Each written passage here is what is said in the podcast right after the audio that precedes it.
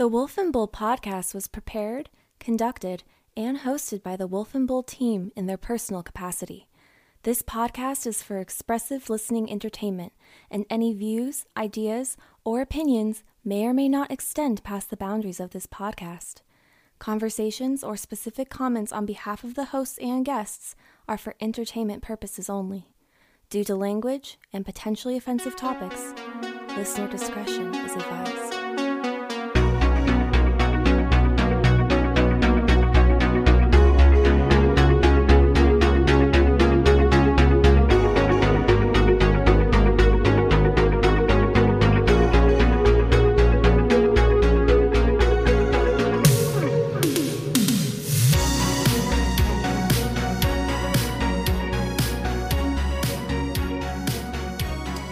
Welcome to the Wolf and Bull podcast. I am the Wolf, and my co host, the Bull, is projecting himself through a funny little screen.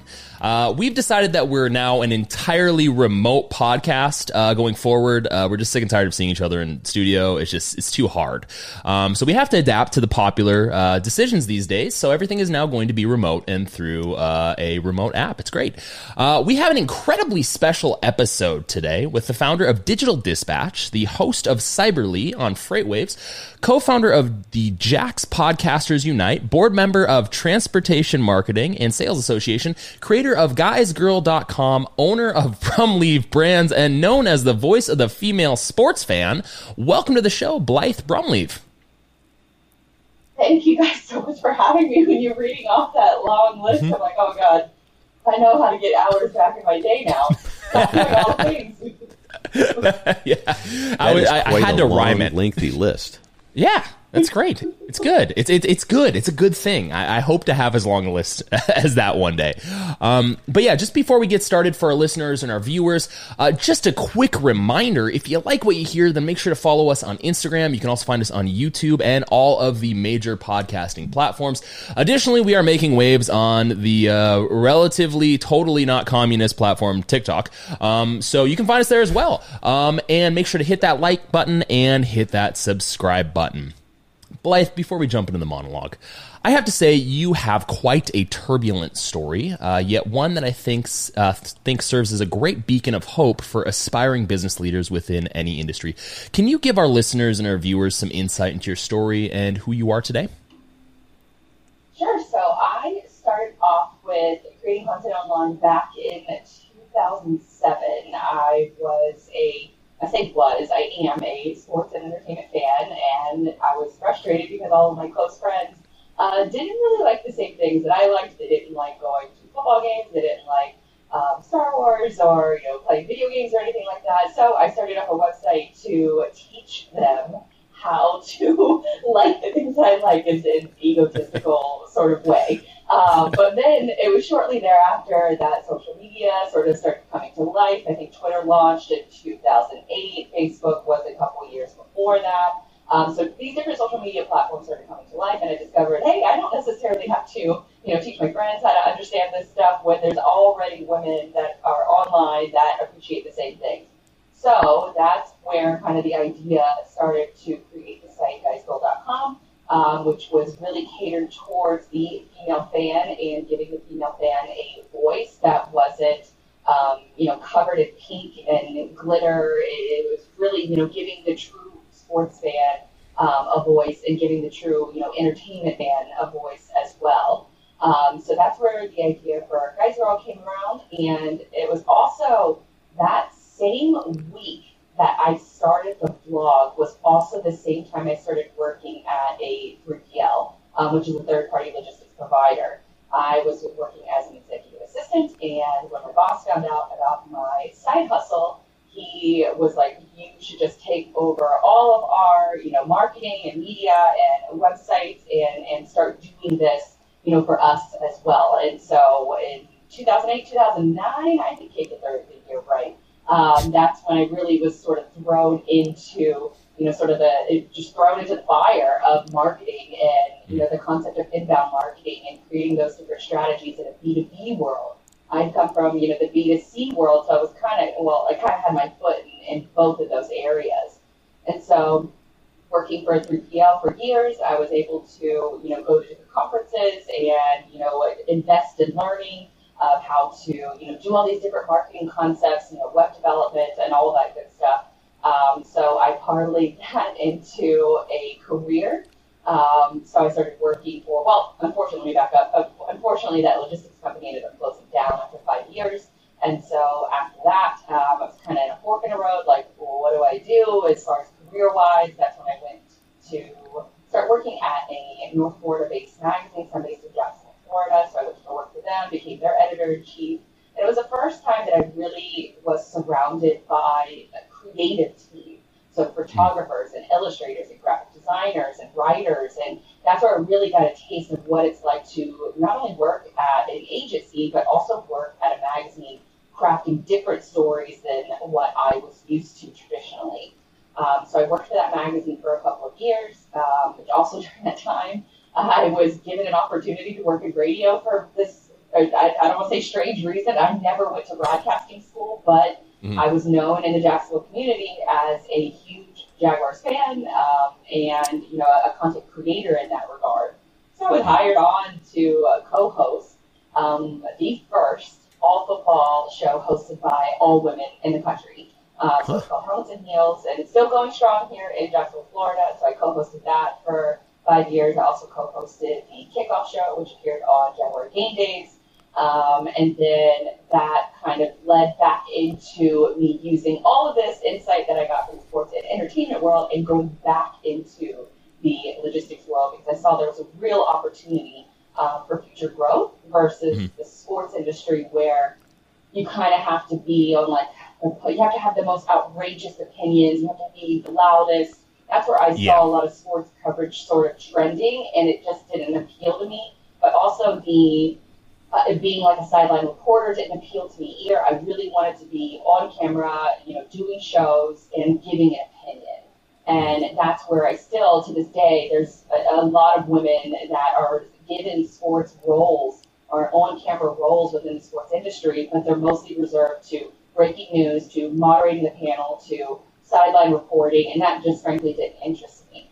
So there was more opportunity in logistics and freight in order to make content, and so I saw a, a greater career trajectory in that area. So came back yeah. to freight, started Digital Dispatch, and eventually led to you know more opportunities, of course, with FreightWaves and Cyberly, also just released a, a maritime focused, you know, podcast series with Spire Maritime. So it was really like a, it's, the past couple of years have been culmination of 10 years of blogging yeah. and social media work that has all sort of come to fruition. Well, it seems like a lot of that is really ramping up as well. It's it's not like you know I've I've thought about this for a, a little while because I've you know jumped into the the logistics. Let's put some information, aggregated, curated podcasts, things like that out on our site as well. And it still feels like it's kind of at its infancy. You know, okay. it, maybe maybe teenager, not infancy, but it's it's coming into its own. There's a lot more things happening in the space, and I think you hit an interesting remark a few uh, seconds ago, and you talked about marketing. I think you said it like two or three times, and in the entertainment space, the loudest voice the most controversial subject kind of turns into uh, you know some kind of a profit for who is ever trying to market that information yeah. on the sports scene or whatever else. But in the logistics space, I know that that it's a little bit different. And I, but I think marketing first in your in your in your head is what's missing a lot with people online. They just think content, content, content, but they've got to translate that into some product or service at the end of the end of the discussion, if you will. So very very interesting, and you're to be commended. You, you kind of uh, you know you, you talked about sideline reporters and and females doing the moderation in sports world things like that. It sounds to me like if if you and and your uh, companions were the first female uh, radio broadcast, I think you said in the nation. I mean, you're you're like you're right at the forefront of this. That's pretty awesome. Yeah, it was an incredible opportunity because you don't have too many women that are giving their opinion online. Yep. And you know, giving your opinion online is is challenging for some folks. I, I know there were certainly you know occasions that you know you're reporting on the Jaguars and you're giving your opinion on the Jaguars. And they haven't exactly been a good team over the last you know, say You just beat the Colts. Um, we we we're terrible. You destroyed us. We were good last way, year. just- we're just- garbage. We, yeah, I'm just so done. I'm know, done the Wolf- watching. the Wolf Like, I- is a Colt fan. So. I, I am done watching football. Like I, I we're gonna bring in Matt Ryan. He's gonna be so good. No, he's trash. Absolute, absolute trash. trash. And, and and so I might join the Jaguars. I, I might just might start watching you guys because Oh, wow. we suck. Oh man, see, well, that's the difference between like I, I think with a Jaguar fan and just knowing. I, I feel like the the losing has just been so ingrained in us. But I Mm. would never, I would never say that I'm going to go become like a Titans fan or something like that. I would rather just you know bury me in the dirt before that would ever. Happen. Yeah, yeah. I mean, but I honestly, like the yeah. I've been a it- it- Detroit Lions fan all my life, so God. unfortunately, God, I'm in the same same basket as Terrible. the Jaguar fans. It's terrible. just- Well, and, and I would never never win anything. switch. I would never switch. Honestly, I would never switch. Like I, I have been a Colts fan since I was a little heat kid. Yeah, like heat of the moment. Like I remember when Andrew Luck retired the year I picked him on fantasy. That bare like the day of he retired. So I I just I just don't know what's going on. I just think that there, there's like Mercury is in retrograde or something. Like I, I it's just it's not like it's just not our year. It hasn't been our year ever. Like the last time it was our year is when we won the the Super Bowl with Peyton Manning. So we're just not we're not good. So, uh, I, but thankfully, you know, I can sit down. We can sit down and we can talk about football. We can talk about the Jaguars, and we can all be friends because that's what that's what friends do. Exactly. You know? yeah, did you One of the notice? Did you notice Blythe's cup said 904 on it? Right. yeah, That's that's dedication right there. yeah, Yes, yeah. it's definitely. I don't know if people can see it, but yes, it's Very a, good. donut bar here in, in Jacksonville, and the, the O is a, a donut. So it is, it is literally ingrained in our culture, and it's one of those things where we expect failure now, Mhm. especially after last year in the Urban Meyer fiasco. Like, Oh, as a yeah. franchise, I did not think that we could go any lower. And then that happens. Yeah. And you just, there's only one way to go, and that's up. And it's been, a, I mean, a pleasant surprise, but it's also still like, I'm very cautiously optimistic about this team. You know, Vegas, Mm-hmm. even, I, I learned a long time ago to trust betting odds and not myself. So I Yeah. still like I look to Vegas to tell me how many wins this team will realistically get this year, but you know, you just gotta hope that you know that you do get a chance at a franchise quarterback. And the Colts definitely have. I mean, you went from Peyton Manning to Andrew Luck and won a Super Bowl, so it's like in the grand And we broke- things, like you were we broke Luck. high life. Yeah, we broke luck. He retired because of us. Okay, not specifically us, not the fan base, but because of uh what's his name? Chuck Pagano. And who was the GM? Do you remember the GM, Chris, at that time? Uh uh, no. wasn't Chris Ballard. Chris Ballard's been pretty good, was, but him, yeah, it was. It was Ballard. Are you It was sure? Ballard, wasn't it? No, I'm not. Uh, he might have came in. Um, he might have came in, but I, I know that Reich and Ballard are on the chopping block for a lot of fans right now. Um, and honestly, they should be. We brought in Old Man Rivers, and now we have Older Man Ryan. Hey, uh, and hey. they can't. Don't Old defend Man Matt Rivers Ryan. Was great. He just He's couldn't done. throw anymore. So same with Matt Ryan. They. It's like watching. It's painful. It hurts. Well, it was.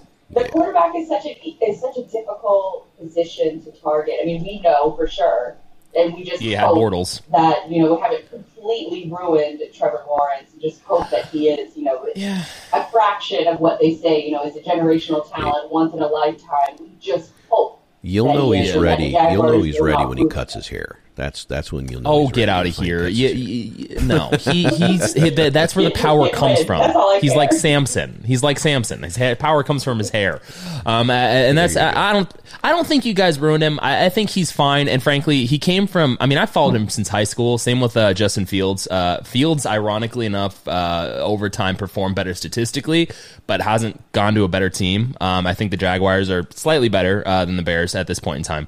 Um, but uh, I, I think he needed to have a year of getting the absolute you know, crap beat out of him because he's always won. He's always won. So it's good for one's character. Brought him back down, and now he's like, I can bring, I can bring them to the next level. Like they're not going to do it for me. I'm going to change, change the team. And I think that uh, you know, I think he, uh, I think he's he's learned a little bit, and I think he is that generational talent. So. Hopefully the Colts figured it out. I'll just watch from the sideline, envious of the Jaguars uh, of actually having someone who can throw the football as opposed to an elderly man. To hear a Yeah, like. I wanted oh, Lawrence. I thought we would trade up. I thought we would have at least attempted to do something for a franchise QB over the last few years, and we've done absolutely nothing. We just wait for the people who have the end of their careers coming, and we bring them to Indianapolis because that's just how we do things. Oh, we are the dumpster fire. Of- for like 15 years. Yeah, but that's- I think I think the That's the wolf is complaining a little too much, Blythe. When was the last time he was much. on the Colts? He's not a Detroit fan. He's not a Jacksonville 2010? fan. He's an Indy 2011? fan. I am. Yeah, I I mean, am. Uh, honestly, I don't want to say spoiled, but definitely going from Peyton Manning to Andrew Luck is, is and I understand, you know, the, the frustration around Andrew Yeah. Luck retiring, but my God, like, I just hope that Trevor Lawrence is a fraction of what Peyton Manning was, Yeah. uh, a fraction of what Andrew Luck, uh, you know, was. That is Mm-hmm. my only cautiously optimistic. I, you know, I'm used to having terrible seasons, um, but I just really, really hope. Yeah, I think- I think- positive moving in the future. Yeah, I think no, I think Lawrence is gonna be good. But uh, yeah. But on that note, you th- should I jump into the monologue? Should I? Should we? Uh, should we Yeah. jump into it? Yeah, Cool? absolutely. Okay. Cool. I normally have music with this, but I, I I don't have music today, so we're just gonna have to go with the uh, just the luscious sound Do you of want me to hum in the background, or Uh, you could, don't yeah, you could do like sing, uh, like sure? uh, Gregorian chant a little bit. Um, but uh, yeah, so let's jump right into it. American football, one of the greatest sports besides ice hockey that has ever been created. Not to be confused with soccer, aka football, a name that definitely wasn't copyrighted when Americans blessed the world with our game. Football has been around for a long time, with the first match, quote unquote, between two college teams, Rutgers and Princeton, occurring on November 6th, 1869. Walter Camp, known as the father of American football, created a set of rule changes in the 1880s that have led to the sport and every rational uh, sports person. Uh, that sport, every rational sports person has followed uh, today. That's a lot of changes, led to some amazing things. American football is the most popular sport in the United States in terms of broadcast viewership and audience. Over 1.1 million high school athletes and over 70,000 college athletes annually play football. The NFL has the highest average attendance of any professional sports league in the world, and the Super Bowl ranks among the most watched sporting events in the world. The NFL is currently on track to rake in a godly amount of money by 2027. $25 billion. And we can probably directly relate that success to Roger Goodell, who could potentially be the quote unquote worst commissioner in history, according to a 2011 article from BleacherReport.com. Nearly every year, that man experiences boos from the crowd at the NFL draft, and it's become almost a ritualistic reflex for good uh, for NFL fans to boo him in any situation. According to an SBNation.com article from April of 2021, Goodell is the NFL's bureaucracy public facing shill, paid for by the owners, mind you, so he's going to bear the brunt of fan frustration. Americans tend to like to boo, though.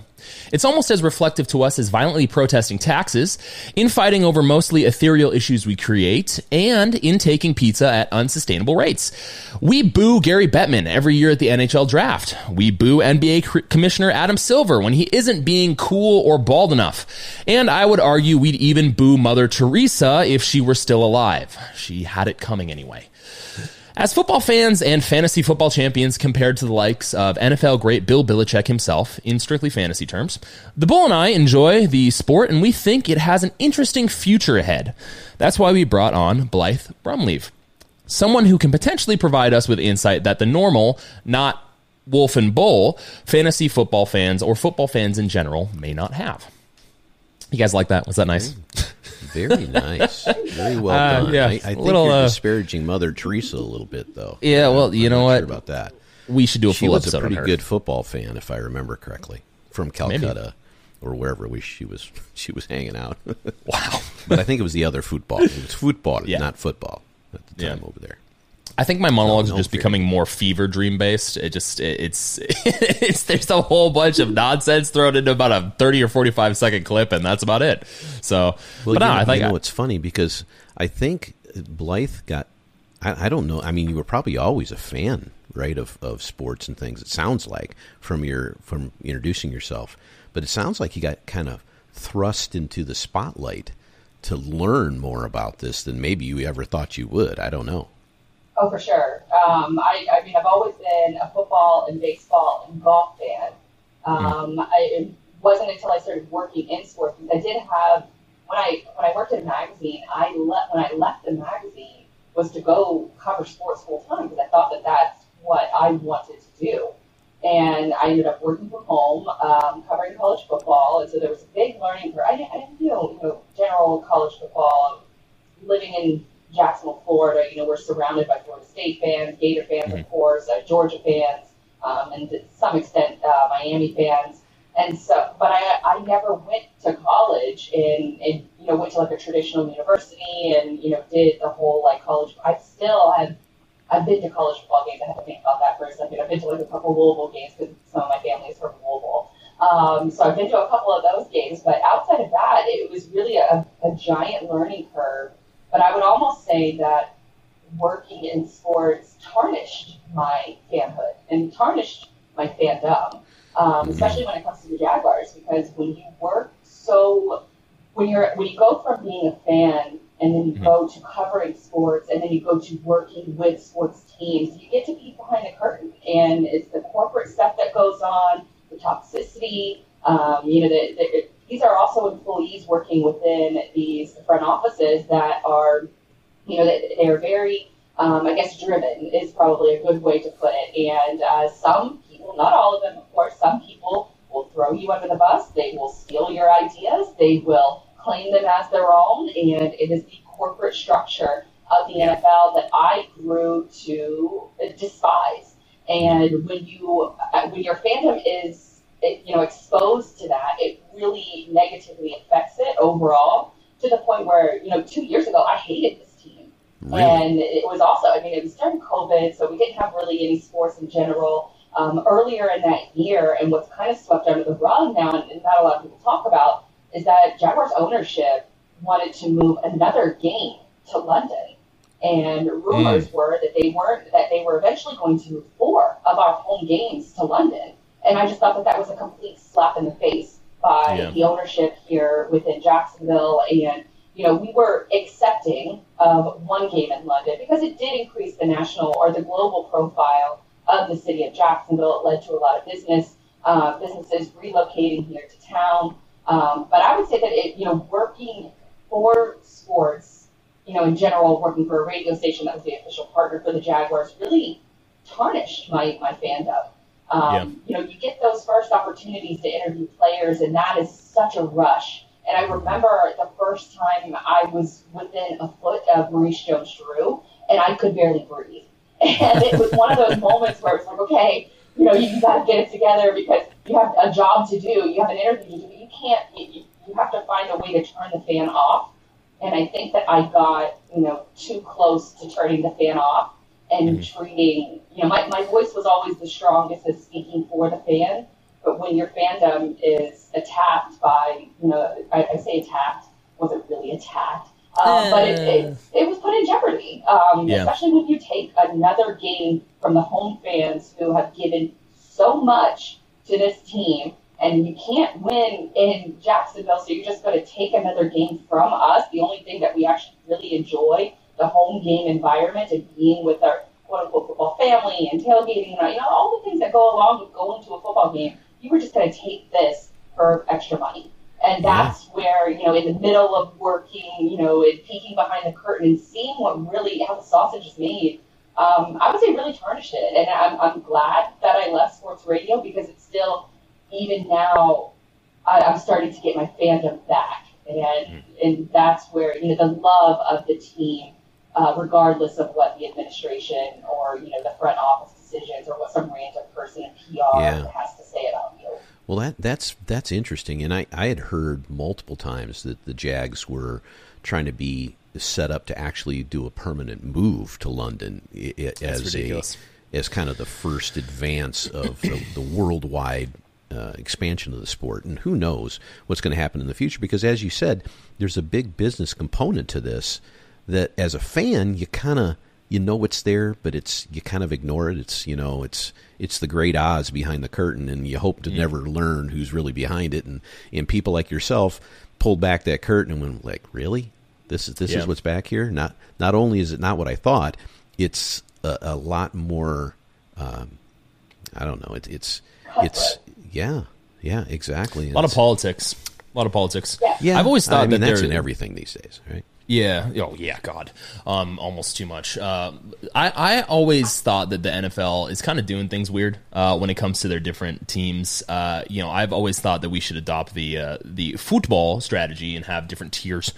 Um, kind of like the Champions League and the, the Premier League and all that. NFL being like the, I think the Premier is the top, so NFL being the Premier League. Um, and then you know, if you're bad, you move down. I think that would make it interesting. I think we'd see more players. I think that we'd have opportunities for new teams. I I think moving teams from uh, um, United States to, to to overseas, I don't think it makes a lot of sense. Yeah, I don't think it makes a lot of No, sense. it doesn't. I'm one thousand percent against it. And I, I- I agree. I, I, I, as someone who you know had our franchise sort of dangled in front of us for LA for years, and now it's London. It's just one of those things where you're doing this to communities and fans who Mm-hmm. don't deserve this, that are not going to reap any kind of benefits from this. We are essentially, you know, paid subscribers to a team, and a lot of us, it's it's more than just that. It's the community around it. It's we've been tailgating in one spot for more than 25 years. The people that have come to that tailgate, I have seen them grow up. I have seen them have children. I have seen some people, you know, they get too old to go to the games, but they still send their well wishes, their best wishes. Um, I've seen tradition, and, and this is where you know sports is so important because it creates that family, it creates that camaraderie, it creates that that sense of tradition.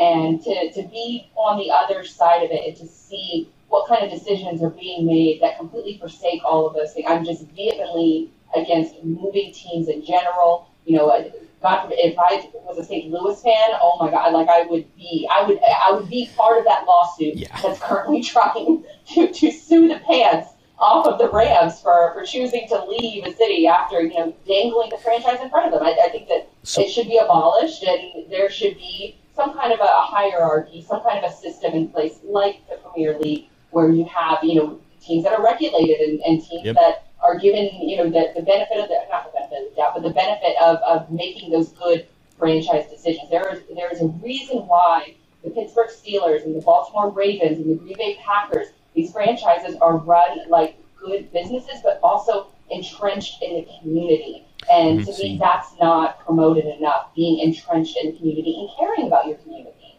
See, Yeah, Blythe, that's that's, big it. it's it's an interesting perspective, and uh, I've lived on the West Coast for most of my life, even though I grew up in Michigan. And being from San Diego in the LA area, you know these giant markets they they control a lot of a lot of power. I'm, I could complain all day long about Good old what Chargers. NFL did to San Diego recently. I don't even want to. I'm still upset with that. But then then you go drive by SoFi Stadium and you go, okay, I, I get it, I get it. And, and if you're from San Diego as a as a taxpayer, you're like, do I really want to pay for this, or do I want to go to the beach today? You know, that that's kind of the decision that's made. So so I, I get it from a business standpoint, but there's to your point, I think there should be kind of ceilings or limits on what you can do, and there should be the the long view from the business side that you're trying to entrench yourself in a community for 50 years, not mm-hmm. 5 right? And and it, you if you've been tailgating in the same spot for a long time, it's that's that's pretty incredible. And and there are a lot of places now where you can't even tailgate. Yeah, There's, there's no place to tailgate.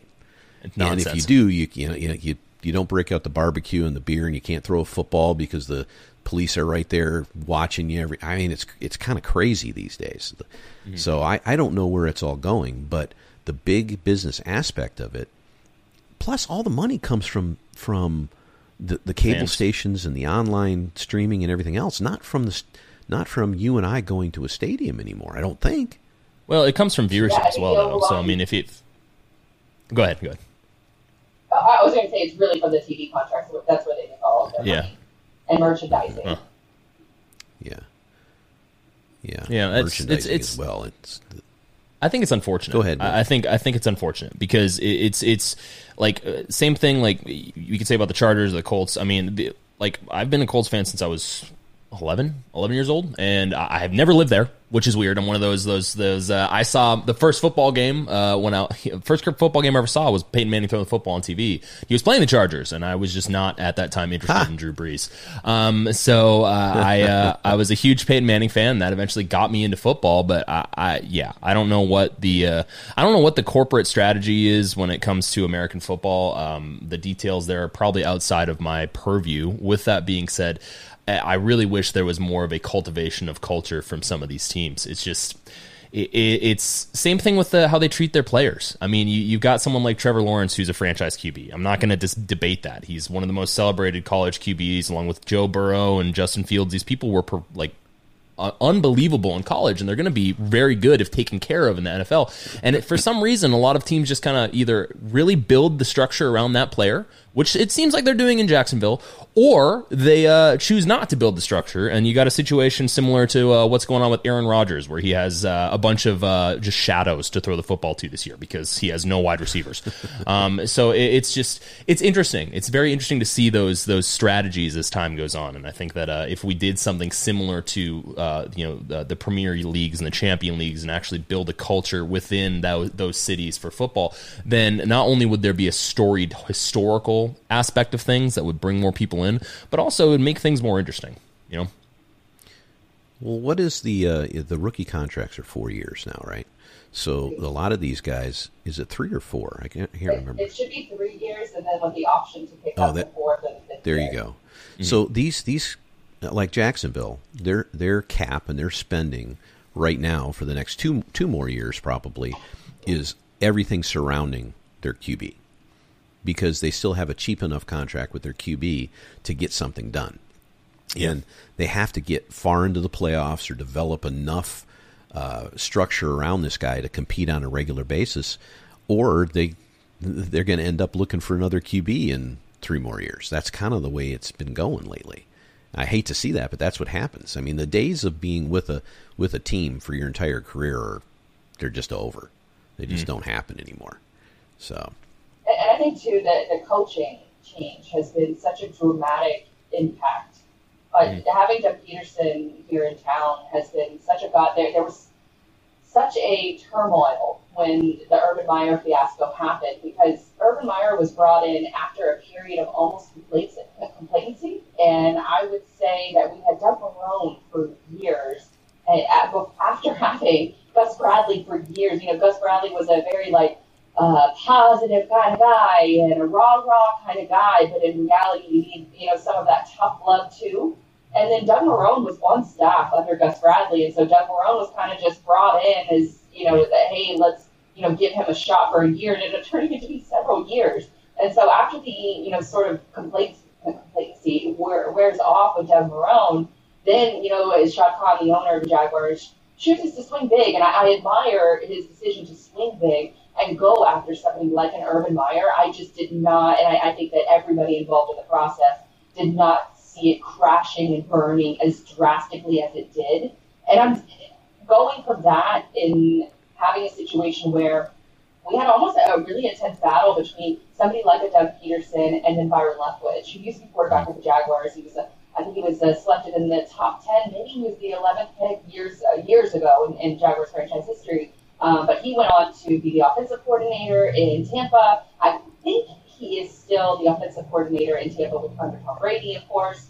Um, so he was campaigning hard to be the Jaguars head coach. And one of the issues that we had is that you can't. It's very a. It's very difficult to go home and to take the franchise to the next level. But I remember Doug Pederson. He said after uh, the 2017 when they went to the Super Bowl, it was like 2018, what we call the 2017 so the Eagles went to the Super Bowl to play against the Patriots, and that was the year the Jaguars went to the AFC Championship game and were leading with 10 minutes left in the AFC Championship game. And you know, Tom Brady, of course, is, is does his Tom Brady thing and ends up beating the Jaguars. But Doug Pederson later wrote that in his book that he watched that game and noticed how the Jaguars took their foot kind of off the neck and took their, their foot off the gas pedal and how he chose not to do that during the Super Bowl, and that's right. what led them to winning. And so, mm-hmm. being able to have somebody like that as a head coach who's experienced, who's been in those high intensity, you know, decision making situations like a Super Bowl, that was extremely important to me to have that level of experience because as a franchise, we've never really had that. And hopefully, you know, with his quarterback, you know, skills, quarterback coaching skills, that will lead to, you know, hope for Trevor Lawrence. Because I, I really have been fearful for a while that Urban Meyer essentially ruined him. You can't when you're kicking players who are already injured, and when you're yeah. you know hanging out with women who are not your wife, and you're and it's just poor decision making. You can't even. He, He's in, just in certain press conferences he couldn't remember his own player's name. Yeah, like, he's just the. doing here? He's the Adam Levine of football. You know, uh, it just he's he's just that. It's okay. It's fine. It's fine. Trevor got a taste of college again. It's all right. It's good. It's okay. Yeah. No, get him uh, out of here. It's not okay. Yeah. Well, and, and Peter, Pederson is a Pederson's a really good coach. I I honestly don't understand Philly. I mean, think of the mm. last two coaches they got rid of. I mean, one is perennially in either the Super Bowl or the AFC Championship, and you watch Jacksonville's going to have a run. I mean, I you know, anything can go wrong. You can get somebody hurt, and things can change, and all that kind of stuff. But I think your your spot in that tailgate spot is uh, secure for some time. yeah, yeah, definitely. Well, yeah, I mean, we've touched on it a little bit, but uh, obviously, you know, American football is a pretty male-dominated field, um, with about 2.5% of football players being women, while the other 97% are men. Um, and obviously this is this is kind of segueing into one of our topics, but as of May 2022, according to statista.com, the level of interest in the NFL in the United States by gender is pretty heavily skewed. Uh, on the male side of things, 46% of viewers consider themselves avid fans, 30% consider themselves casual fans, and 24% of males are not fans at all. How dare you, 24%? On the female side of things, though, uh, 21% consider themselves avid fans, 35% consider themselves casual fans, and 44% are not a fan at all. Blythe, with the genders basically being inversed when it comes to interest levels, what do you think can be done to level out the field and bring more interest to the game? Well, I, I mean, if I, have covered some of these stats before, and so I would uh, trying to do the math in my head. It's like what more than forty. Last yeah. I heard, it was somewhere around 44, 45 percent of all fans within the NFL are female, and I that that's a great thing. Um, you know, there's uh, there's a level of I would say almost craziness to be an avid fan, especially an avid fan of a losing team. Um, yeah. But I think that it really it just depends on the market that you're in because where I'm from, for example, Jacksonville, Florida, we face a lot of the similar issues that the San Diego crowd faces. You have great weather, you have the beaches, you have so many different things to do that are that are capturing your attention. Where should you spend your time and invest your time and money? And for a lot of people, time is the, the, the bigger investment versus the money aspect. And so for a lot of fans, I see them moving more towards male or female. I see them moving more towards being a casual fan, watching games on the go. Um, you know, before I would swear, don't send me a wedding invitation during football season. and I have completely flip flopped on that. I, you know, I, I had a it's a kind of a sad, a sad story, but I have a girlfriend who got married, had a huge wedding, and she had it in November. And I said, eh, that's Jaguar season. I'm not going. Um, because she, she had her wedding on a Sunday. And now to think back to it, I don't even know what game I missed, but I remember missing her wedding. Um, so it's making those different decisions on what's important in life and what isn't. And sometimes I question like, uh, you know, is this all worth it? Like, is being a super diehard sports fan worth? I really question that, and I think the last two years have uh, kind of affected that as well, just because. You know, there's a lot of you know, there's a lot of BS going on with sports, especially during COVID. Um, you know, teams are playing, they're not playing, players that can play, that not play. Um, just a, a lot of just craziness that went on. Plus, you know, the the attempt by our ownership group to move another home game to London, it really put me in sort of like an identity crisis of so how I was going to evolve my fandom. Now I'm a little bit more okay with you know not revolving the entire workday or the entire day um, around the Jaguars. Uh, yeah. I would still say you know tailgating yeah. is still a, an enormous time. That you know, uh, for example, last Sunday was our home opener, so it was a one o'clock game so we're busy like prepping food and all the supplies on Saturday. and then we get to the tailgate spot at 9, 9.30 a.m. You tailgate until the game starts, and then after the game, you can't really leave right away because traffic is so bad. So you end up spending the majority of your weekend centered around a football team. And sometimes I do think, like, well, what could I do with that time back instead? You know, all the things that I could accomplish. But at the same time, like, it's still, you know, on a Sunday like that where you do get a win. And, you know, we've had, what, four wins, five wins over the last two years? Um, so, you know, that sort of starts to bring it back. Yeah. So winning. Two of those wins were against Indianapolis, by the way. Yeah, why do you why do you have to do that? Why do you have to do that? I Uh, dare I You remind what, you Blythe? that we would- beat you in the playoffs when we won the Super Bowl. So I don't want to have to do I don't that. remember being on the You were on the Chargers, all. yeah. You, were know. on the Chargers, yeah. I was on the You were, Chargers? uh, Okay. You were the safety. yeah, yeah. That's weird. It's really strange. Oh, I was I was the bull in the background, is what I was. Yeah. But you know what, Blythe? I bet you though, when the Jags go to the playoffs this year, your avid fan uh, caliber will be turned up a little higher than it was previously. But because I can, I can tell you from the 2017 experience that I, you know, I had all these say, I, I damn near quit radio that season of that year because we had a couple players in the August of that season. One player retired that we traded for. Um, was it uh, Branden Albert or something like? I think it was Branden Albert. But anyways, he retired in the month of August, and he was supposed to be our free agent signing. Um, Right. Jaguars historically like don't develop players all that well. Um, a lot of them we just let go or trade away. Um, Jalen Ramsey is a, a famous one who just got so sick and fed up with this franchise that he demanded a trade and faked a back injury in order to make it happen. So that's what's happening with players that come to this Yeah. franchise.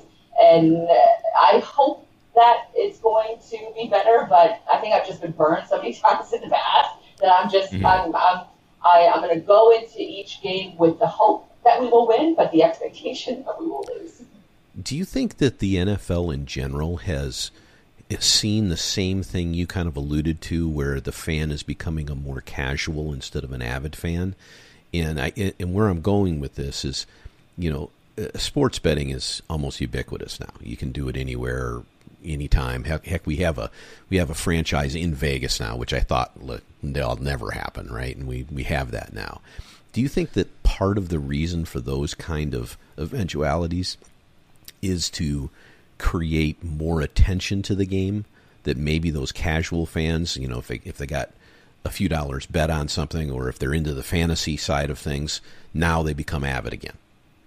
I think that fantasy has is has directly led to gambling, sports gambling being legalized. I mean, it was essentially gambling anyways, and it was a way, you know, go, going back to you know the reasons why I started a blog. I, I've also had an all girls fantasy football team or fantasy football league um, for like 12 years now, 11, 12 years that we've had this league in existence. And that was the way that my friends learned about more team or more players on other teams besides the Jaguars. So most of them were all Jaguars fans, but then they moved into learning more about other teams because of fantasy football. So I think it's definitely almost like a gateway drug, um, Yeah. sports gambling, in order to have a Yeah. little, you know, action on it. But I still think that, especially when it comes to sports betting, like as, as big of an NFL fan that I am, I rarely bet on sports. Rarely.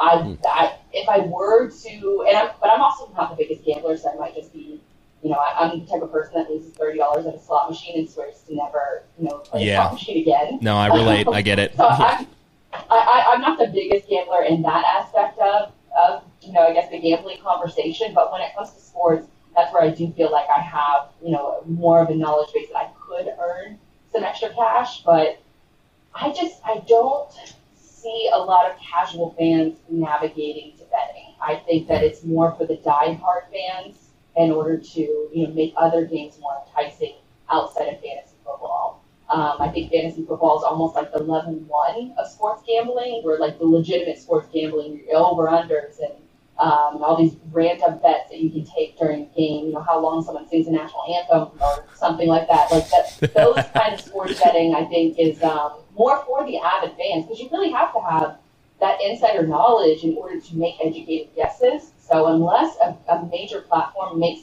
betting stupid easy for, for folks like myself to do it, I, I don't know that I see it. I see it as a, an additional revenue stream for the NFL, a big revenue stream. You know, might even get to the point where it's as lucrative as some of these TV contracts or some of these streaming contracts. I don't see a lot of casual fans mm-hmm. taking up sports betting. Now, you know, it's interesting you bring up fantasy football. Obviously, you know that's something that uh, tons of people are getting involved in more and more every year. And unfortunately, I feel like it's kind of taken me away from being an avid fan. Uh, I used to enjoy watching the Colts play, and now it's more like I'll catch the highlights on YouTube or I'll catch the highlights on ESPN. Um, and uh, and frankly, I, I, fantasy kind of requires me, uh, at least in years past. I'm not doing it this year. I'm adamantly not doing it this year to watch games about teams that like I just don't care about. And and I feel like it's kind of done an inverse for me where I've never been one to gamble either. I consider fantasy football probably the only form of gambling that I do. Um, but I, I, wonder if there's a net positive or net negative associated with fantasy's involvement with sports. Um, you know, obviously there's it's basically sports betting, and, and and obviously the rate of gambling problems among sports bettors is at least twice as high as gambling problems experienced by other gamblers. So, would you consider fantasy football as having a positive like net effect or a negative net effect in your opinion when it comes to you know general impact on sports when it comes when it comes to football? Actually, I mean that's a really good question. I, I would still so the height. I think we are either we're probably a little bit past the height of popularity when it comes to fantasy football. Okay. Um, I all, and I could just go off like anecdotal evidence. I used to play in six leagues. I that the idea of that sounds atrocious. Dear God, six leagues. Six. You don't even know. Oh. Name a player. He's probably on one of my teams. You have no idea who is on your squads. You know, managing them effectively. It's kind of just like a spray and pray approach uh, right. to fantasy football. Um, now I'm at two and I feel good about two. With that said, I really only enjoy the draft. Uh, the draft is super fun because everybody's together and they're exactly. know, talking crap and stuff like that. But after the draft, I it's it's another job. It's yeah. you have to watch a six star. Well, with six teams, you know, yeah. it would do a team. I mean, I, it yeah, feels like another okay. job. I have to do a roster. You probably had a spreadsheet and, with all your players on it and picking them. That that's that's that's crazy. I have secondhand PTSD. Uh, I have secondhand PTSD saying you had now, six teams. Well, okay, that that's goes crazy. You said you, you said you didn't like uh, slot machines, but six teams? That's some serious betting, right? Like we're talking about this like it's some sort of. hey, he now, by the way, now would be the time to mention that in 12 years I have of seven championships. So okay, you, you, it's not singular. Well, I've us. been on your well, team. Well, some of so, them you were on my team, but uh, I some, did it solo. Solo, okay, uh, solo. Yeah, okay. he, so the bull has a habit of doing this where he just kind of forgets that I've been on his team for five years now. Um, and well, and the reason we did this. The, take the, the credit. Somebody's yeah, yeah, someone's gonna take the credit, and I'll do all the work. Um, the the reason oh. the reason reason I bring this up, uh, and the reason we even joined teams is because uh, you know his his daughter uh, Beowulf, who's a freaking guest on the show, is my wife. So you know we had a point in time where we were watching uh, football, and I said, well, let's join the fantasy league. We'll join teams. I don't want to manage one by myself. And then uh, you know uh, emotions got heightened. The bull kept taking credit for all the victories, and I said for one year that I would go and do my own thing, and I did and that was the year that I drafted Andrew Luck and was terrible and was last in the league. And now I've decided to never ever leave his team because he put a voodoo curse on me. So uh, yeah, but I, I, I would not be able to function if I had six teams. That's you know, were you drafting Hall of Fame players? like, it's, it's insane. it's just one of those things where, like, you know, and that's why I think that you know the height of fantasy football has sort of dropped, and yeah because there is sort of a. I, I remember in 2020 we just did like an auto draft for our league, and I remember it being, you know, even though it was such a stressful year and football was kind of back, but you know, no fans in stands and things like that. Uh, it was just such a weird season, but it was also kind of refreshing to not have a fantasy football team to worry about yeah. stress about because it really is like another job that you have to deal with.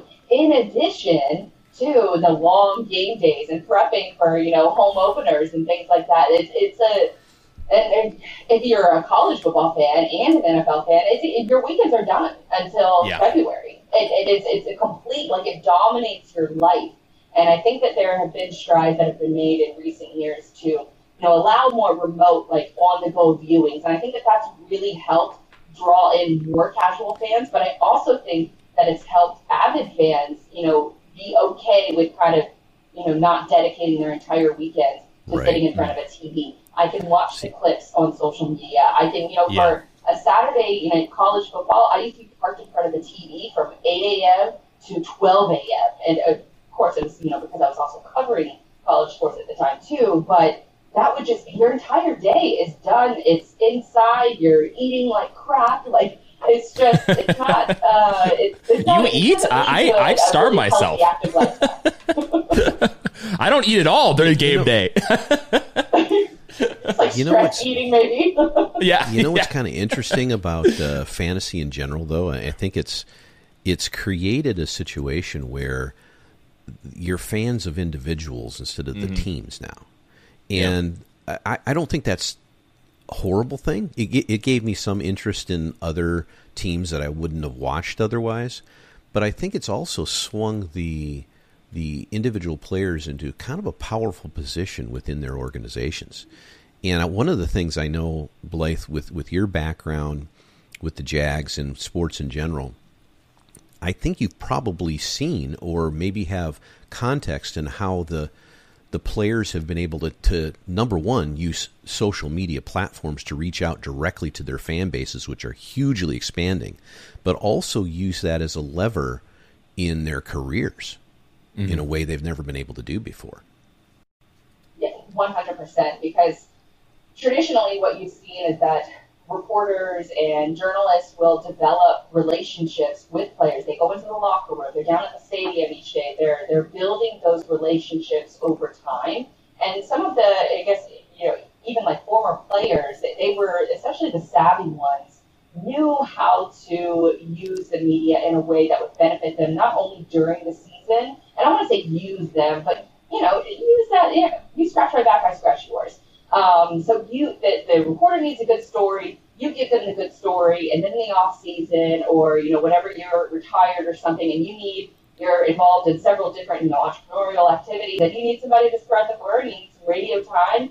That's where the journalist would come in and really help shine a light on what those additional activities you know that that player was involved in, and also from you know just a, a story perspective. But then it started to transition a little bit where started to abuse that relationship. When I when I talk about developing those relationships with players, this is you know in the in the 80s and the 90s, and when it comes to like the 2000s, you see sort of the transition more into like clickbaity or what a lot of folks would call like the clickbaity material, where you start having players that are having their quotes used against them.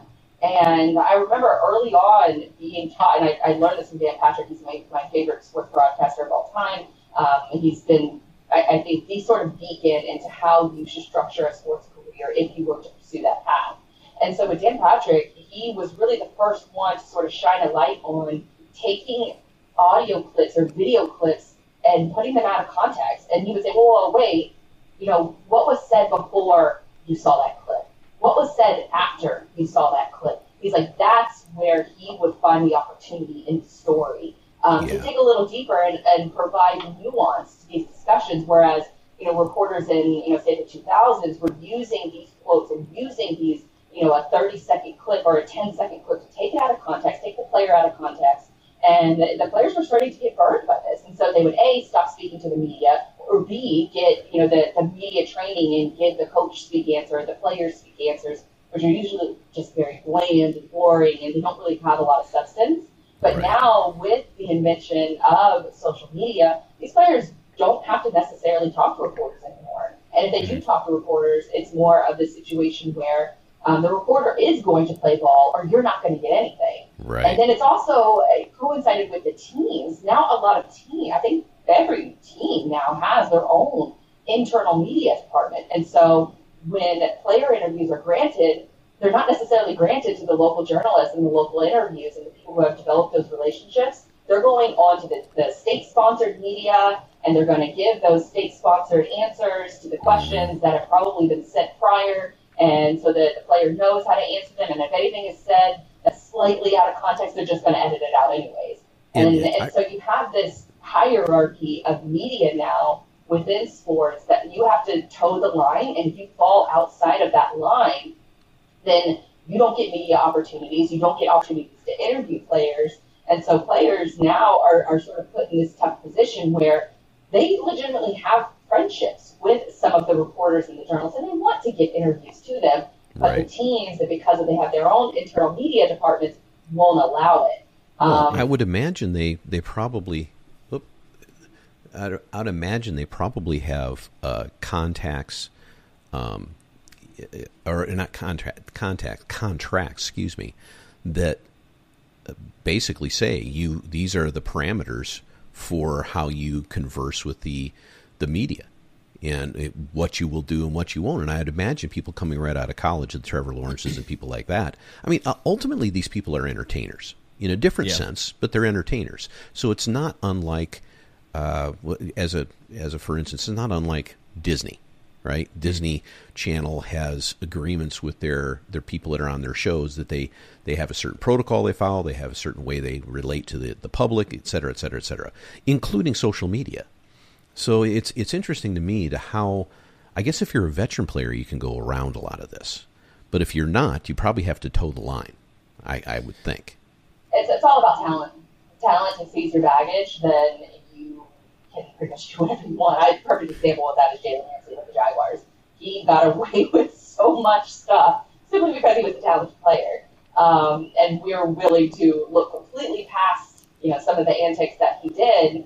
Um, but he had, you know, so- I could make an argument that some of those antics were were justified and that he was right to to do some of these crazy things in order to get out of his contract with the Jaguars in order to go to a winning organization. Um, I, I think it really just depends on your talent, and if you have you know that talent labeled on you, I think that there's a, a common uh, or not common, but I've, I've heard broadcasters say like Aaron Rodgers could go and declare his support for Al Qaeda, and he would still have a job in the NFL Yeah. because he Yeah. has his talent exceeds baggage. You get to the point where your talent does not, or your baggage exceeds your talent, it, it's over for you. You can say whatever you want, but it's going to have other consequences that are unforeseen. And uh, unforeseen meaning you're probably going to lose your job. You're probably not going to get a really great contract the next time around. Um, and so you, you, I guess, you burn more bridges than you maybe would have. Right, right, right. Yeah. Very interesting. Hey, That's- Wolf. What, that's what do you think? Of, what do you think about the um, the use of the social platforms that are out there? Though Twitter probably is the one. It's it kind of like a cesspool for, for anybody. Yeah. And Yeah. I, I I think that's the one that predominantly sports individuals have used over the course of the last decade. You know, to to get out their information, rightly or wrong. Of course, they can't retract that either. So it's mm-hmm. not like you're talking about where something's t- with your Dan Patrick example, where something a clip is taken out of context. If if player A tweets out whatever they're going to tweet out, I mean, it is what it is. They they they're the ones that tweeted it out, and they have to Yeah. either you know come clean with that or uh, let people know what they really meant at a time. But what what do you guys both think of of these platforms and their usage? Because Blythe, you're an expert at utilizing different platforms for business purposes, and ultimately, we're talking about whether you're an individual, you're marketing yourself. Whether you're an NFL team, you're marketing yourself. You're a logistics company, you're marketing your process, your service, your your um, product. What do you guys think about the usage of this and where it's headed? Blythe, I'll let you go first.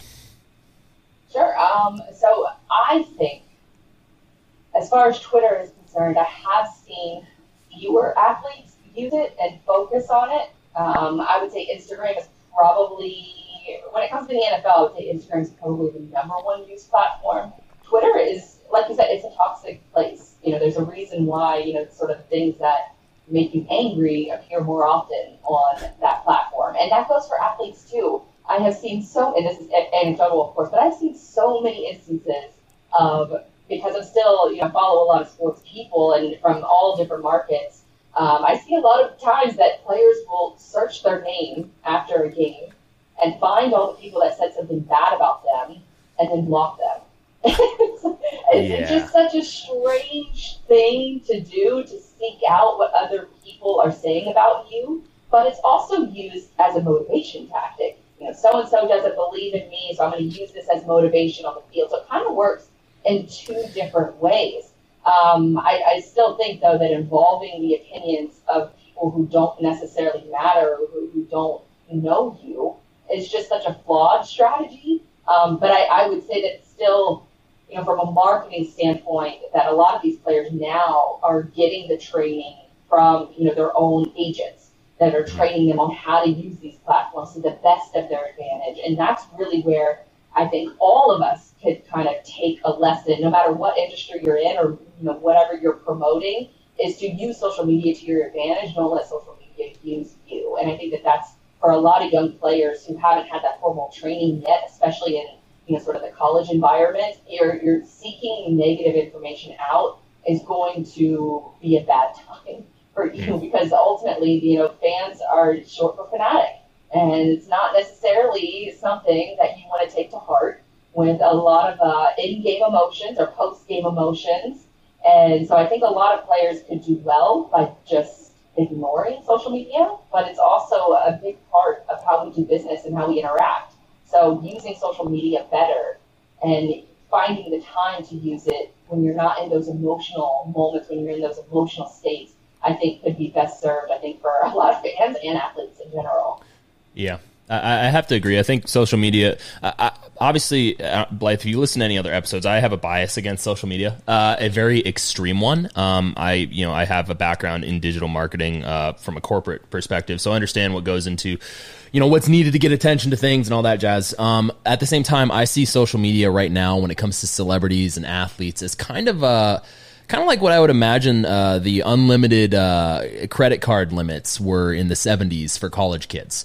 Um, it's something that, if used correctly, can be a benefit. For most people, don't use it correctly. Um, and to your point, I do think it makes sense to teach these individuals how to use it. I frankly think it would be better just to have a team of people from the company, the, the team itself, actually manage those platforms instead of having individual access. But then, you know, comes in the argument of like, you know, autonomy of image and all that jazz when it comes to the celebrity that is the athlete. Um, I think that social media generally provides a negative distraction for players. And frankly, I would say the same probably goes for fantasy football.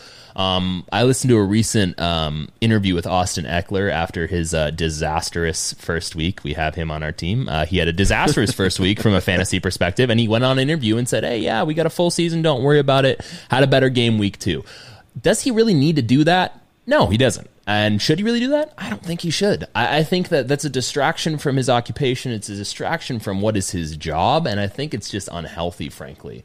Um, hmm. And that's just because I have a general disposition of net negative against social media because of individuals like you know Jack Dorsey and Mark Zuckerberg and all the uh, the quote unquote lizard humans that run our social media platforms. I will say one interesting part as like just content create because I, I, feel like most of us have to be sort of somewhat of a content creator in you know whatever kind of line of work you're in. But one interesting part I think that's happening is uh, Draymond Green hosts his own podcast after mm. games now, and I think that that is so fascinating from just where sports have gone or where where we're coming from. Where we talked about you know journalists and stuff developing those those relationships and going into the locker room after a game is over. That's where you see the most passion, the most emotion, and that's where you, really a lot of great storytelling comes from.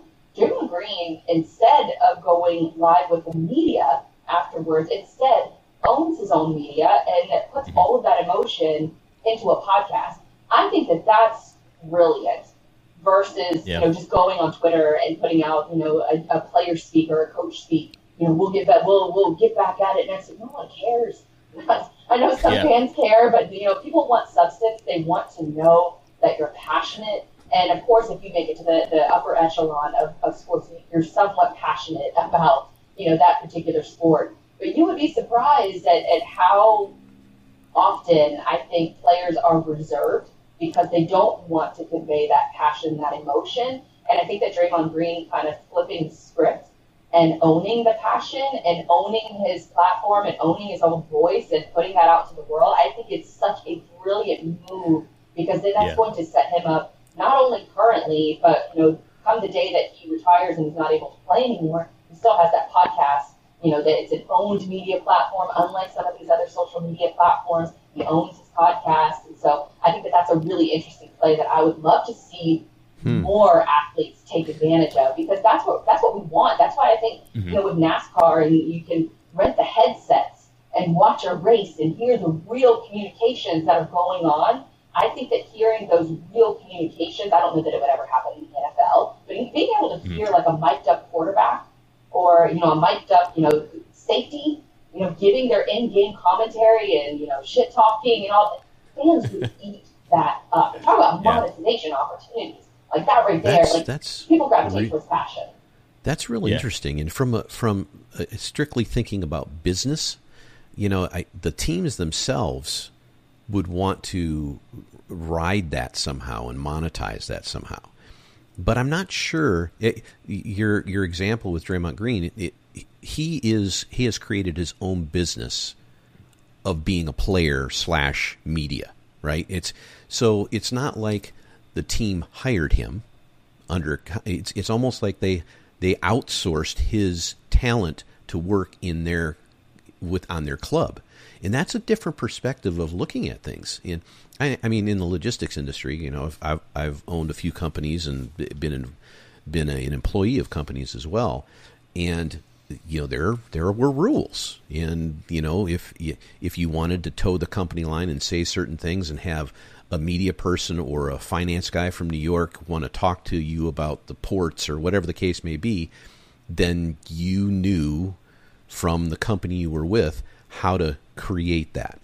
Mm-hmm. Now, these people are still working for Jacksonville or whoever the case may be, but they're kind of creating a second business at the same time tucked under underneath of it. I'm not sure how that develops. I think you're right, though. I think it's a great idea. I would certainly rather listen to mic'd up players than half of the color commentators out there. Yeah, God, right. oh my God. I don't know that the NFL would ever allow it, and I'm honestly surprised that the NBA has allowed it for you know for for Draymond to be able to do this, or even at the team level. I could see that being a provision in future contracts to prevent them from doing that because it does mess with the current hierarchy of the team media and then the team approved journalists and broadcasters and just going down that sort of, I guess, media food chain.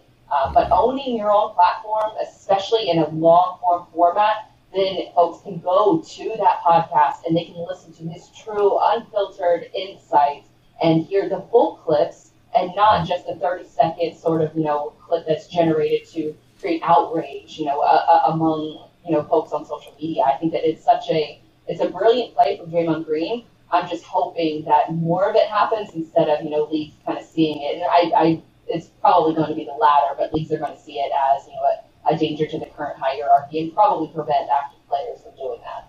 Yeah, and that's unfortunate because I would say the podcasting aspect of what Draymond Green is doing is actually healthier than going on and Twitter raging or doing something like that. I mean, it's it's it's not only healthier for Draymond Green as an athlete to be able to voice his opinion in an unfiltered setting, but also I think it's healthier from the perspective of the fan. I, I you know I struggle when I when I watch as you you know to your point, Blythe, when I watch interviews, it's like okay, and we know what you're going to say. Swipe on to the next one. Up, oh, he's saying the same thing. Swipe on to the next one. Up, oh, next week's going to be a win. Okay, cool. Like we we get what the the canned responses is, and you know, frankly, from my perspective, I think it's antiquated. And I think if the NFL or other media organizations or other sports institutions actually adopted this um, almost progressive form of humanizing their players, then we wouldn't have some of the problems that we have. I mean, uh, prime example is Antonio Brown. Clearly, he has probably something going on outside of uh, his uh, emotional outbursts online, but his emotional outbursts online were utilized to generate that hype that people are talking about. I mean, the guy ruined his career just by being a maniac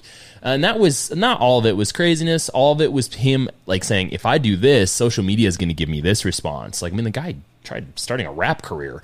So it's just it's I don't think that's beneficial for him as an individual, nor do I think it's beneficial for social media, nor do I think it's beneficial for the the the teams which are companies. Um, so we got to pick. We got to pick your poison. Either you stick with the the corporatized aspect of things, where everyone falls in line and repeats the mantra of what the Colts or the Jaguars, the Chargers claim it is uh, that given week, or you let the the players, if they have exhibited some level of responsibility, express things in a creative way, way like Draymond Green. I think the second is better, frankly, but. That's if because I'm a believer of free market enterprise. so that's, that's the unfortunate part. Yeah. So, but I don't know. It's it's just it's interesting, and I, I I've always wondered why there hasn't been a push to try and um, humanize a lot of things uh, in in the NFL specifically. I feel like just the corporatized uh, Coca Cola flavor is is getting a little old, if if that makes sense. I mean, it was definitely like it was a huge deal for the um, my my my cleats, my cause, or my cause, my cleats. I think is the, the the way you actually pronounce it but during the month of October, it's something like you can decorate, you can have your cleats customized to whatever charity that you want. And so it gives the players a little bit of an opportunity to get their personality out there, to share causes that they deem appropriate or that they're really passionate about. And that's where you see NFL, you know, giving just a little bit and allowing the players to have, you know, some kind of a personality outside of just you know just having a helmet on and no one knows who these players are and they're just sort of part of the machine that is the NFL. Yeah. Um, so that was a huge deal. I think that's only been around for a handful of years. The the My Cause My Cleats. Um, so it remains to be seen on if the NFL will allow you know players to have you know sort of that post game podcast instead of a post game press conference. I lean more towards them not having it because they want to control the message. They want to control the yeah. narrative. And a lot of teams, Roger Goodell works for the owners, and the owners yeah. want to control that message as well. So I don't, I, I hope that we would have more players, you know, making roads and or making inways into having, you know, a, a company owned or brand owned podcasts or, or videos that they can do right after games. And that removes the middleman. It removes the yeah, bias from journalists and broadcasters, even team media that's trying to put you in a box and make well, you, you know, fall in line. And I think, I there's, think a, that there's so much more realism outside of that. I think there's always a balance to be to be had too, and in you know the priorities that a business has, and in any industry, are going to be typically uh, not fully aligned with the individual sure. priorities of mm-hmm. those that work for that business. And I, I think that outside of the the time you're working, in this case, on the field or in practice or whatever, that your time is your own. You can voice whatever opinion you want, and there are either positive or negative repercussions for that.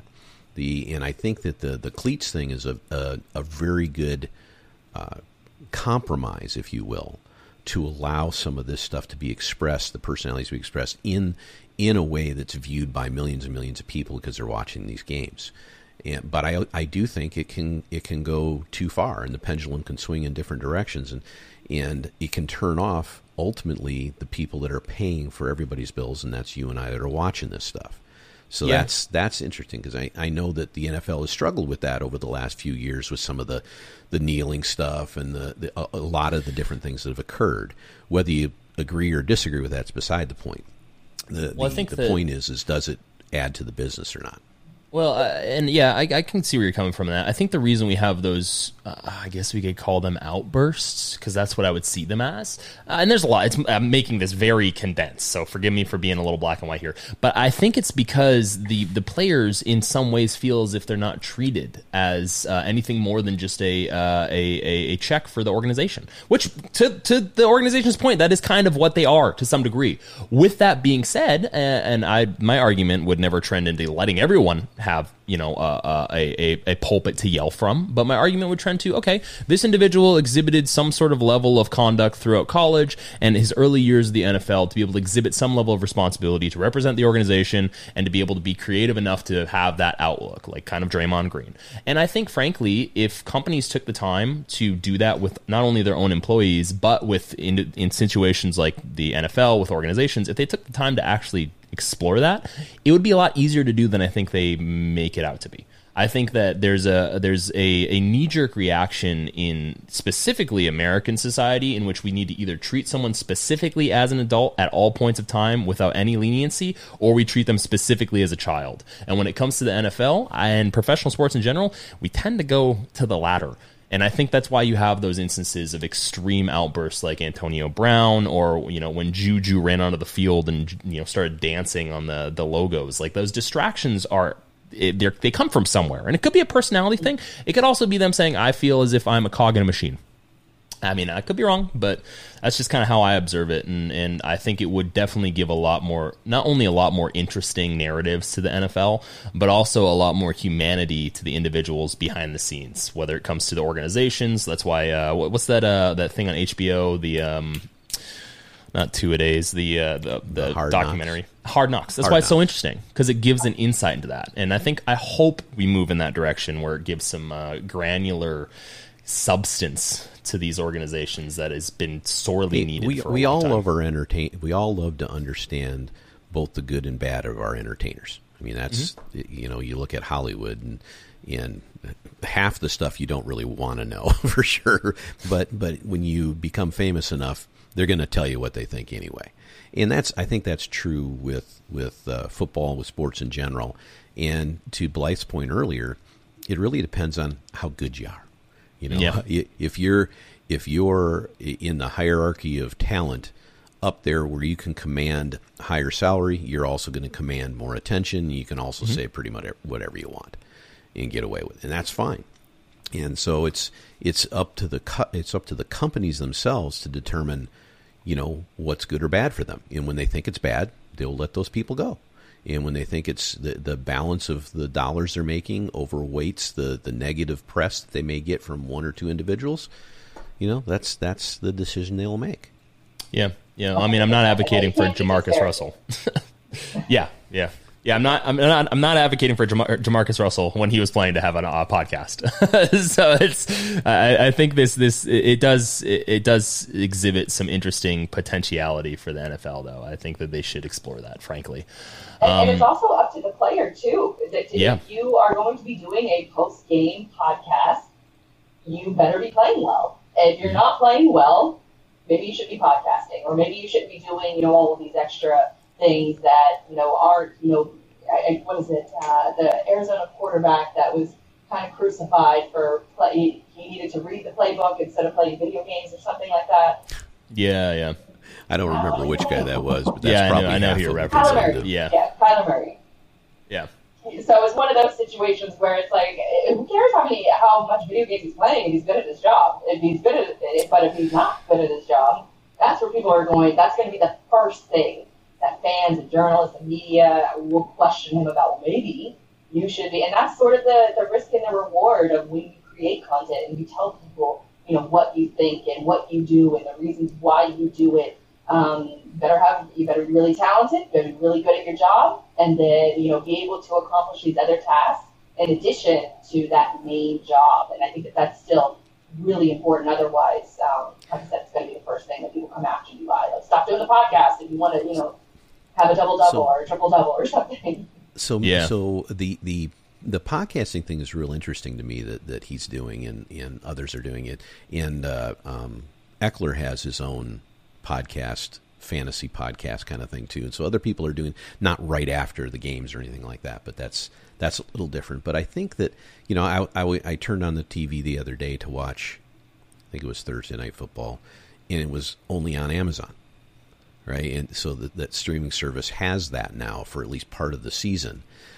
And the the usage of the internet and these platforms and these these powerful tech companies to they're all media companies in one shape or another for sure which is great but they also have a lot of technologies that haven't come to fruition yet. Maybe it's the on on field audio stuff you're talking about. Maybe we can all get an oculus and put it on our face and and be on the field with these guys with the way some of the camera work is done. Who knows? It's it's uh I'm not sure I'd want to be on the field. I'd be That that that would be so But strange it would- and Orwellian. It'd be strange, but I'm telling you, I'm telling you, you know, Madden, Madden 35, or whatever the next ten Oh, years from now. Madden keeps doing what they're doing. quarterback, right? Well, So- they keep doing what they're doing. They're uh, they're going to lose the rights as they should because EA Sports is absolutely not res- representing the people who purchase their product in any way. It's gotten really bad. Um, on the topic of uh, Uh, entertainment from a video game perspective, but no, I do think that would make that, that would that would be interesting to try out. Just a whole cadre of individuals on one side of the the stadium with Oculuses on. Well, they wouldn't be in the stadium; they'd be at their homes. To uh. Blythe's point earlier, they the the the casual fan can now be an avid fan because they're I'm just using this as an example off the top of my head of course but but the fact is is here we are sitting on online talking to each other and I mean the internet's going in and out a little bit so we need to get the 3.0 version of that but but the fact is is a few years ago I, I mean this wasn't possible. You know this and so technology keeps changing very very rapidly and is getting better and better. And so these additional ways and there's a lot of smart people out there thinking of ways to monetize these different things and and make the, their end consumer those that want to consume all this entertainment. And you you and I both we all know that entertainment is it's freaking half our lives now. Every streaming yeah. service under the sun everything we run into every time you pick up your phone and look at it there's something coming at you to entertain or inform, or a combination of those. And I'm I'm all for that. I like technological changes and everything, but it's hard to see how far this will go, and how um, ingrained this could be from a sports perspective for the casual fan to become avid again. Hmm. Yeah, I I struggle with casual fans becoming avid fans. I don't know what that path looks like. I think our attention, because of all of these different things commanding our attention, our attention spans are actually dropping. And so when you have these instances, like a, an NFL game is, you know, typically, you know, it's four quarters, of course, but how much of that time is actually spent playing is something ridiculous, like three minutes and 30 seconds of actual playing time. And so I think what we will see more of is just more fans choosing to be a fan in their own terms you know, I, I hear from countless people, especially ones that used to come to our tailgate spot, and now they just watch the game at home. They, you know, they have their TV. They have, you know, a, a 12 pack that costs, you know, a dollar a beer instead of 10 or 15 dollars a beer at the game. They don't have to deal with parking. They don't have to deal with, you know, all of the other, you know, stresses, I guess, of going to a game. But they still miss the camaraderie. Because especially with the people that are watching the games from home, like my, my brother in particular, he used to go, he used to be a season ticket holder along with my dad. Um, and he hasn't gone to the games. And he's, he picks up one or two games a year to go to. Because he doesn't go to every game. But during the away games, he wants us all to come over to his house because that's his opportunity to have that camaraderie. Right. But all of us are like, no, we just spent, you know, our entire day down at the stadium tailgating and doing all the things that this is our break time to be able to watch the game from home. So I think that there's still that camaraderie missing from the at-home experience, and I think that that is probably the most important thing that brings sports fans together is that camaraderie. That you know, yeah. no matter your, your your demographic or your your you know economic class, like everybody comes together to root for your team, and doing it in a stadium, and when your team is actually winning and competitive, there's nothing else like it. And I think that that is still going to be something that NFL teams are going to struggle with getting folks to the stadium. But once they get to the stadium, especially if the team is good, then I think that that is the winning formula, is to have a, a competitive team. Um, I, I, so the casual fan, I still will, I think will just increase because our attention spans are dropping, because there's so much availability just to watch that, you know, three minute, you know, maybe a four minute video that's all the plays, and you don't have to right. spend your entire Sunday in order to get that same experience. But it's also going to be an experience that isn't in nowhere compares to being there with your friends, your family, your football family, and cheering all together and screaming all together and crying. You know, that's a penalty or pass interference or you know all of those different things that are involved in like sports fan culture yeah. that it's still the one sort of live environment that brings everybody together. And I just don't know that it, it can ever be replaced, no matter what technology is is introduced. Yeah, I, I think you're right. I think that the the message that I take from that is that you know you can have all the technologies in the world uh, to give us the benefit of being able to see things anywhere and do things from almost anywhere but it can't replace the community of face to face interactions that, that you have, especially in a large group like that. It's all uh, rooting in the same direction or, or you know in different directions depending on who you're who you're rooting for. But yeah, I don't. I, I think you're right. I think that's and that's part of what's missing from the workplace in general over the last couple of years with this you know all the stay at home kind of things and the non office. And there's there's some changes to be created and made in the next few years to create a hybrid situation of this. And maybe maybe that's what we're talking about here too. You're going to still have people that want to get together for that community interface to have that culture continue. And then you're going to have the more casual people that really just don't care about that anymore.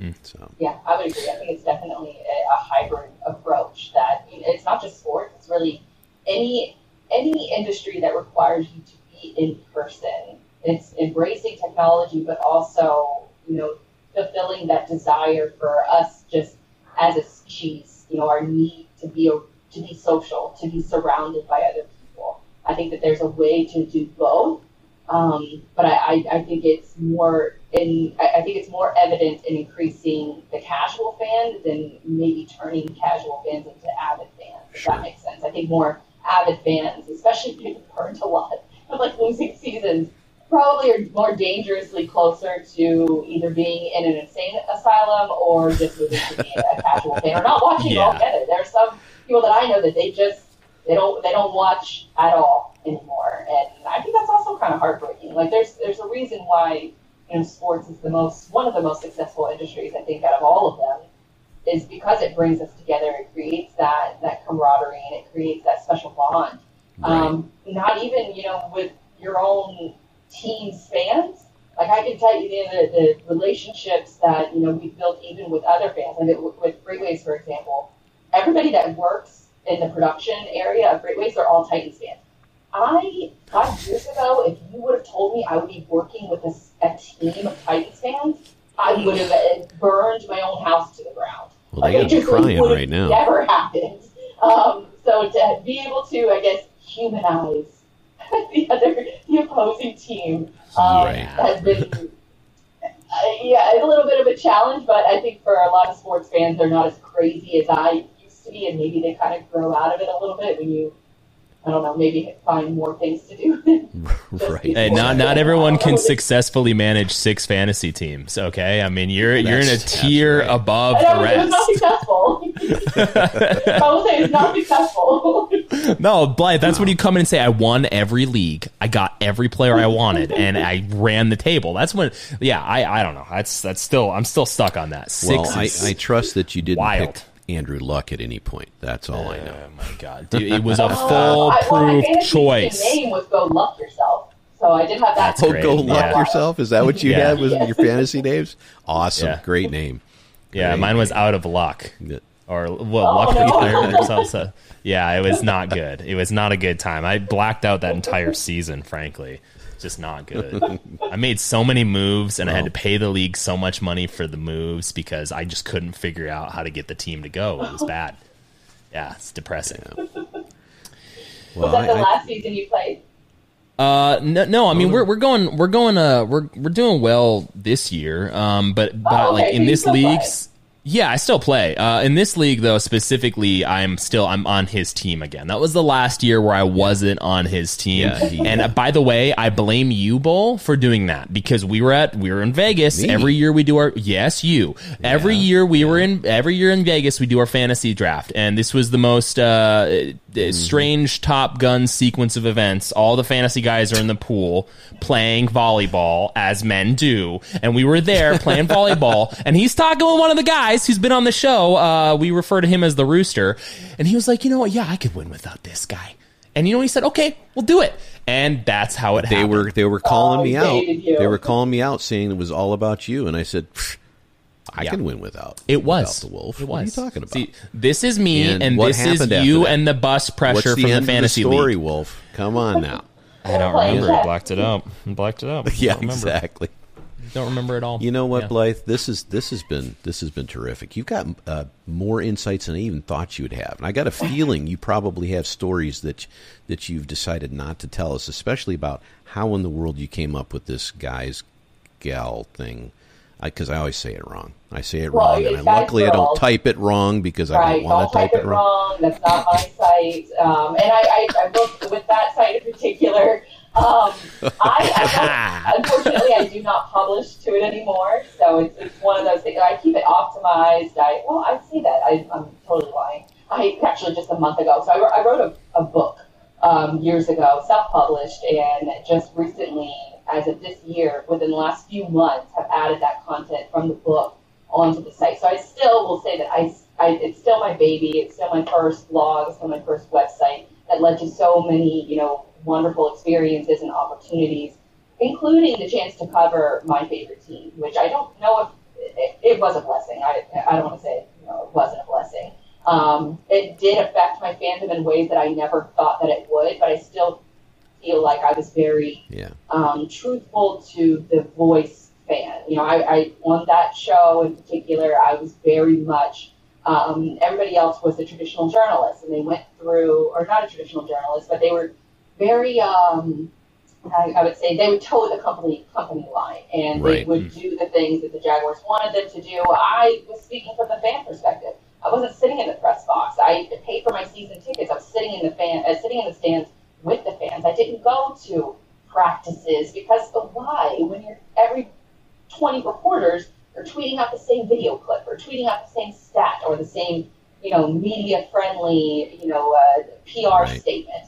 I didn't see a need in that, um, but that's where, you know, the, the, the voice for the female fan, uh, that's where I really put a strong priority in both radio and the blog itself. And I'm still like, I'll, I'll never get rid of that blog. It will always be active. It will always be live. I do think the name now is a little problematic, um, which is why I kind of, Yeah. you know, geared Well, a little bit away from um, from from that side of You the know- thing or that side. It's of my second my favorite site. I just, I, I, That's it's, it's, it's the other ones. it- both of them. They're bookmarked. They're right next to each other, and I just flip a coin.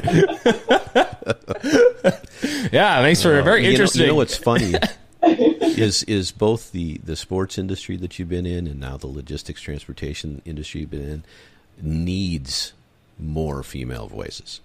Absolutely, positively. Yeah. I just got back from my ANA conference and.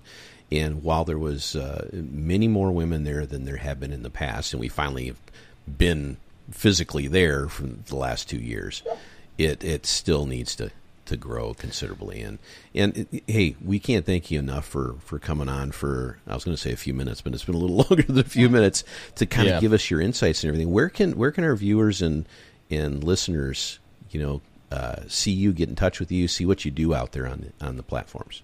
Sure. So I, I know you know my main career focus is on content within the supply chain and the logistics industry, um, but I really try to come at it from a marketer's perspective. And so for folks who may not know, you know, marketers in this space have so much to keep up with.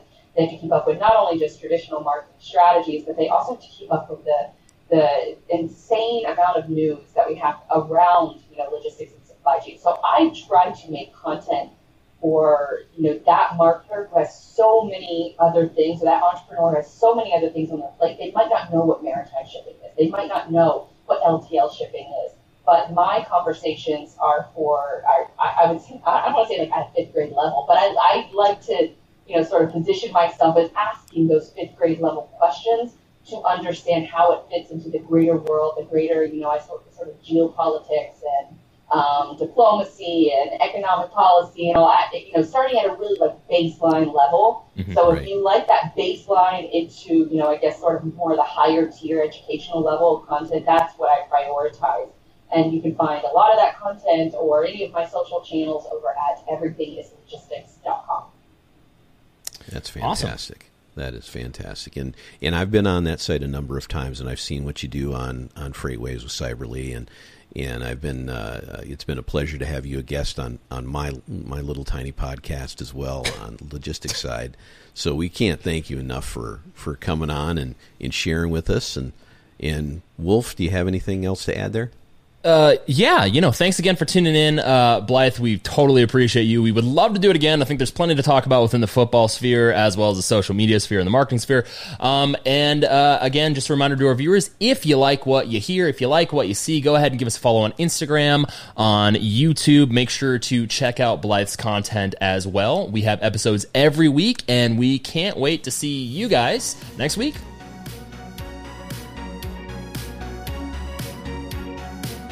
Thanks for listening to the Wolf and Bull podcast with your host, the Wolf and Bull. If you enjoyed this episode and you'd like to help support the show, please share it with others, post about it on social media, or leave a rating and review.